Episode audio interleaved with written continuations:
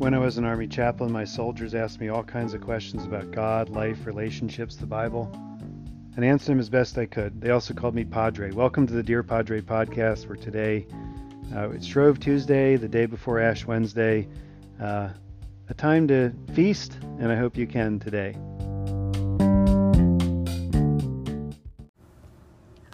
A reading from Deuteronomy.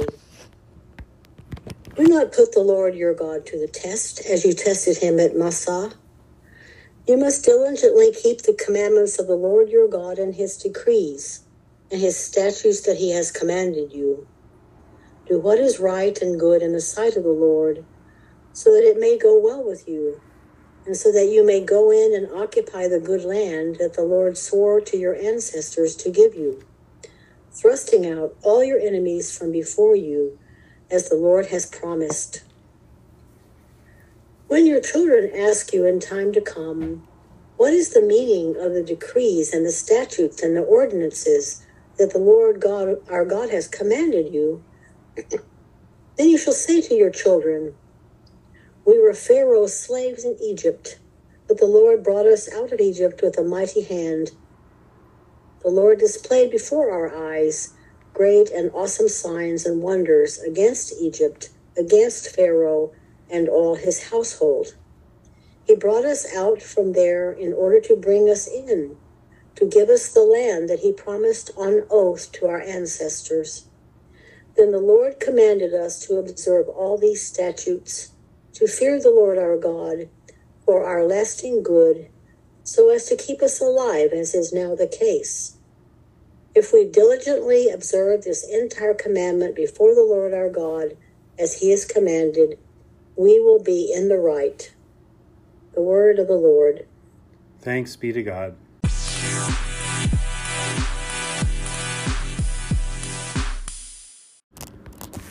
Thank you for reading that, Melanie, and we thank um, all who make morning prayer possible and thankful for all of you here today. Um, this reminder of the difficult days where they did put the God put God to the test uh, is the what spurs Moses to say this admonition to the people of God. This is the same verse that Jesus quotes when the devil takes him to a high mountain. He quotes twice from the book of Deuteronomy, and this is one of the places he quotes You shall not put the Lord your God to the test.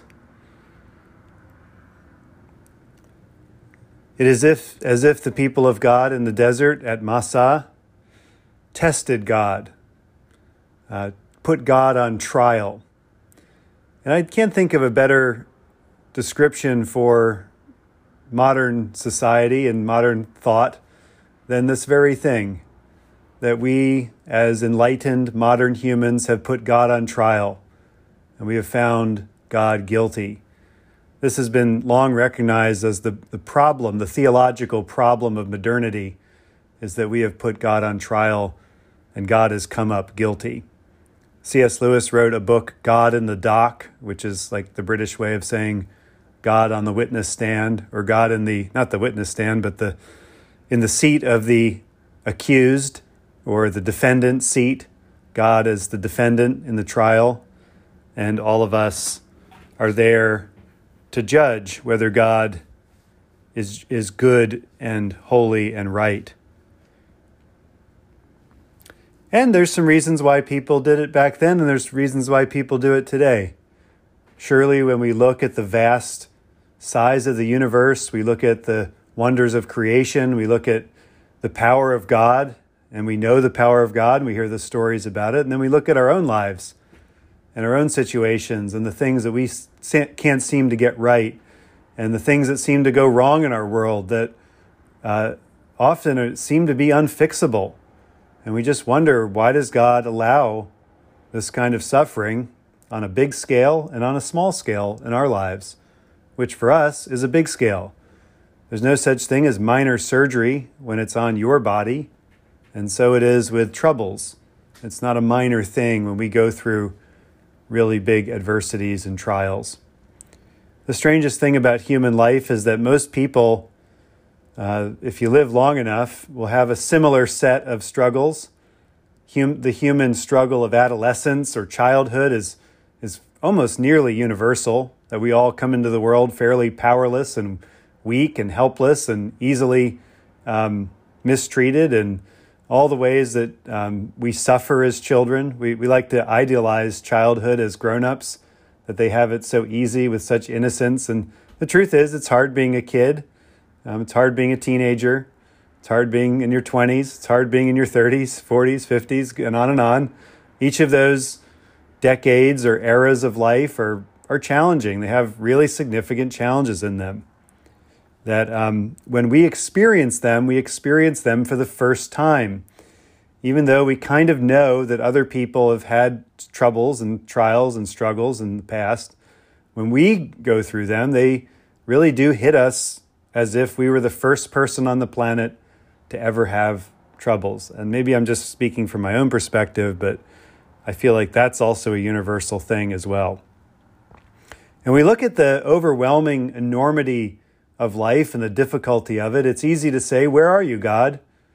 Where were you when this happened? Where were you when this happened? Where, where were you when all that stuff fell apart? And so we put God on trial. And it seems like a thing that lots of people have done in the past and people are doing today. But the answer to God on trial, the problem with God being on trial is now God is the victim. And God is not that powerful anymore.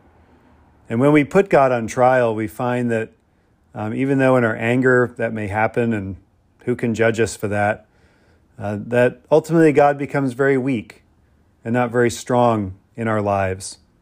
And that is what happened to the people of God at Massah. Um, and so, the way out of that, the way to deal with that, the way to still keep a relationship with God, in spite of this overwhelming desire to put God on trial is to keep God's commandments. Um, the commandments of God are not meant to be a burden on anyone. This was the case back in the day when, um, when the commandments were written, and it's the case today. The Ten Commandments do form a framework for orderly life and community, worship. Uh, that's the first couple about how our relationship with God and the second are about our relationship with other people. If we truly love our neighbor as ourself, we will not do all those things to our neighbor. And and this is the this is the invitation that God gives to God's people these 3,000 plus years ago, and the same invitation is today. And it's really how we tell the story. We tell the story of the commandments to our children and to those who come after us. Whether we have children or not, biologically, we all are older than somebody, and we have this responsibility to, to answer these questions. And you know, the, the, the answer that is to be given by the parent to the child in this text in Deuteronomy is not, I told you so. This is the go to answer of parents for generations. Why do we have to do this? Why do we have to do that? I told you so. Some parenting advice has is pretty good, and some maybe isn't. But um, I remember hearing some someone reflect on this and saying, you know, when your kids ask why, why do we have to do this? Why do we have to go there? Why do um, it's good to explain it, and if you can't explain it to your kids, if you can't give them a good reason, maybe there isn't one.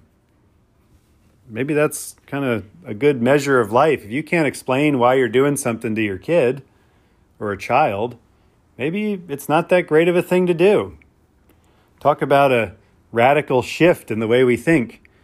Um, we do a lot of things that are fairly unexplainable to children. And this is what is to be explained. Not God is really strong and mean and scary, and not that we, we have to do all these things because God will smite us or bite us or whatever it is. But ultimately, the story is told to these children we were slaves in Egypt. We were Pharaoh's slaves in Egypt. But the Lord brought us out of Egypt with a mighty hand. The, the reason for keeping the commandments is not that God is either good or bad. It is because God saved them. And whenever we reflect on our own life in Christ, our own salvation, our own walk as a Christian, ultimately is our salvation that we must fixate on. Now, for some people living in the time of Deuteronomy and, and beyond, and even today, um, when life is kind of good, it's hard to remember that we were rescued. It's hard to remember that we were enslaved in Egypt. It's hard to remember that we needed someone to save us. And yet, ultimately, this is what God has done, and we can never forget it. The season of Lent that we are about to begin tomorrow is a real time of reflection on repentance, but also reflection on what Jesus has done for us. This is not a, a way to somehow become good enough for God, that God will finally love us if we're good enough, if we do enough good things, or fast enough, or deprive ourselves of happiness enough. Ultimately, it is a time to refocus on our salvation, the deliverance from Egypt, and the new exodus that the people of God now have, which is the death, burial, and resurrection of Jesus. That through his death, uh, he saves us from this uh, enslavement to sin, to death, and to fear. This is the liberation we have in the revolution of Jesus' death, his work of liberation in our lives. And so, whenever we worry about the commandments or worry about putting God to the test or worrying about all the enormities of life, we return to the same essential story the story of death and resurrection, the story of the futility of life without God, the story of the futility of life without love. Ultimately, Jesus shows us that God is love, and that love is very personal. It is sacrificial love. It is love that goes all the way to death. And it is love that raises him from the dead. This power of love is the love that can live inside of you, the love that can live and animate you and give you purpose and meaning and truth and joy and contentment and happiness. And all the fruits of the Spirit can well up inside you, and your life can be a gift to the world. You can give yourself away because the gift is the love of God, and that gift comes from God, and that well is so deep you can never get to the bottom of it. The love of God is a bottomless well, it, it goes down forever, and it goes into the heart of God, which is the heart of the universe that beats with love for you and for me. And so that is the focus of keeping commandments. It's love love that saves, love that rescues, love that delivers love that frees and liberates. Amen. And on February 20th, the church remembers Frederick Douglass. He was born enslaved in 1818, so long before the Civil War, and was separated from his mother at the age of eight and given to a new owner. Uh, I currently have an eight year old child, and I can't imagine uh, what that was like. I don't want to imagine it but we have to to understand his story. His new owner, Thomas Auld, um, was the one he was given to, um, and also to Hugh and Sophia Auld, Thomas's brother-in-law. Sophia attempted to teach Frederick Douglass to read along with her son, but her husband put a stop to this, claiming that it would forever unfit him to be a slave. Quote. He learned to read in secret, earning small amounts of money when he could and paying neighbors to teach him how to read. One of the, one of the fascinating things of his life and, and story is that um, his, his uh, master, his enslaver, his kidnapper, Thomas Auld, was a Christian, a pretty nominal Christian, slaveholder in Maryland who one day went to a Methodist camp meeting, similar to the ones that are happening at Asbury Seminary. And the enslaved people, like Frederick Douglass, he was a young kid at the time, or young man, uh, was, had to sit in a special section in the back. It was an outdoor assembly. And you could see the altar where they would do an altar call, where people would come down to pray. And Frederick witnessed Thomas Auld coming down the altar for the altar call at the revival. And he watched his master weeping and weeping and weeping over his sins. And he had a conversion experience, a reconversion experience, a new awakening of the Holy Spirit in his life. And they went home. And from the, that day on, Thomas Auld only, only beat his slaves on, on weekdays, not on Sunday. He only beat them during the week and did not beat them anymore on Sundays. And that was his part of his conversion experience and revival. So I'm saying that in a kind of a skeptical tone. I hope you can hear that. That for Frederick to witness this and to have his own spirit moved by the revival and say, Here, I feel this seed of liberation planted in me, and my master Thomas Auld feels it too. And he goes forward and weeps and weeps, and, and then nothing really changes ultimately this outward, I won't beat my slaves on Sunday, being the outcome when it came to Frederick. We don't really know what goes on in people's hearts, but certainly we can see what happens with their whips. And that is what Frederick Douglass witnessed this hypocrisy of the white Christian church of his day. Um, in 1838, Frederick Bailey, as he was then known, he wasn't known as Frederick Douglass yet, escaped uh, enslavement. He escaped living in Maryland, gave him an opportunity to get across the border. Of course, there was the laws that said an escaped slave could be forcibly captured and taken back to face severe punishment. Um, and yet he risked his life to do that at the age of 14. Believe he escaped on a ship for a little bit and got um, to, um, to Philadelphia. Um, his um, his his conversion, his own conversion experience that happened in the AME Church, the African Methodist Episcopal Church. The AME Church did have its roots in the Episcopal Church, but was not a direct um, line. All Methodist churches at the time were called Methodist Episcopal churches because they had bishops. Um, Episcopal means bishop.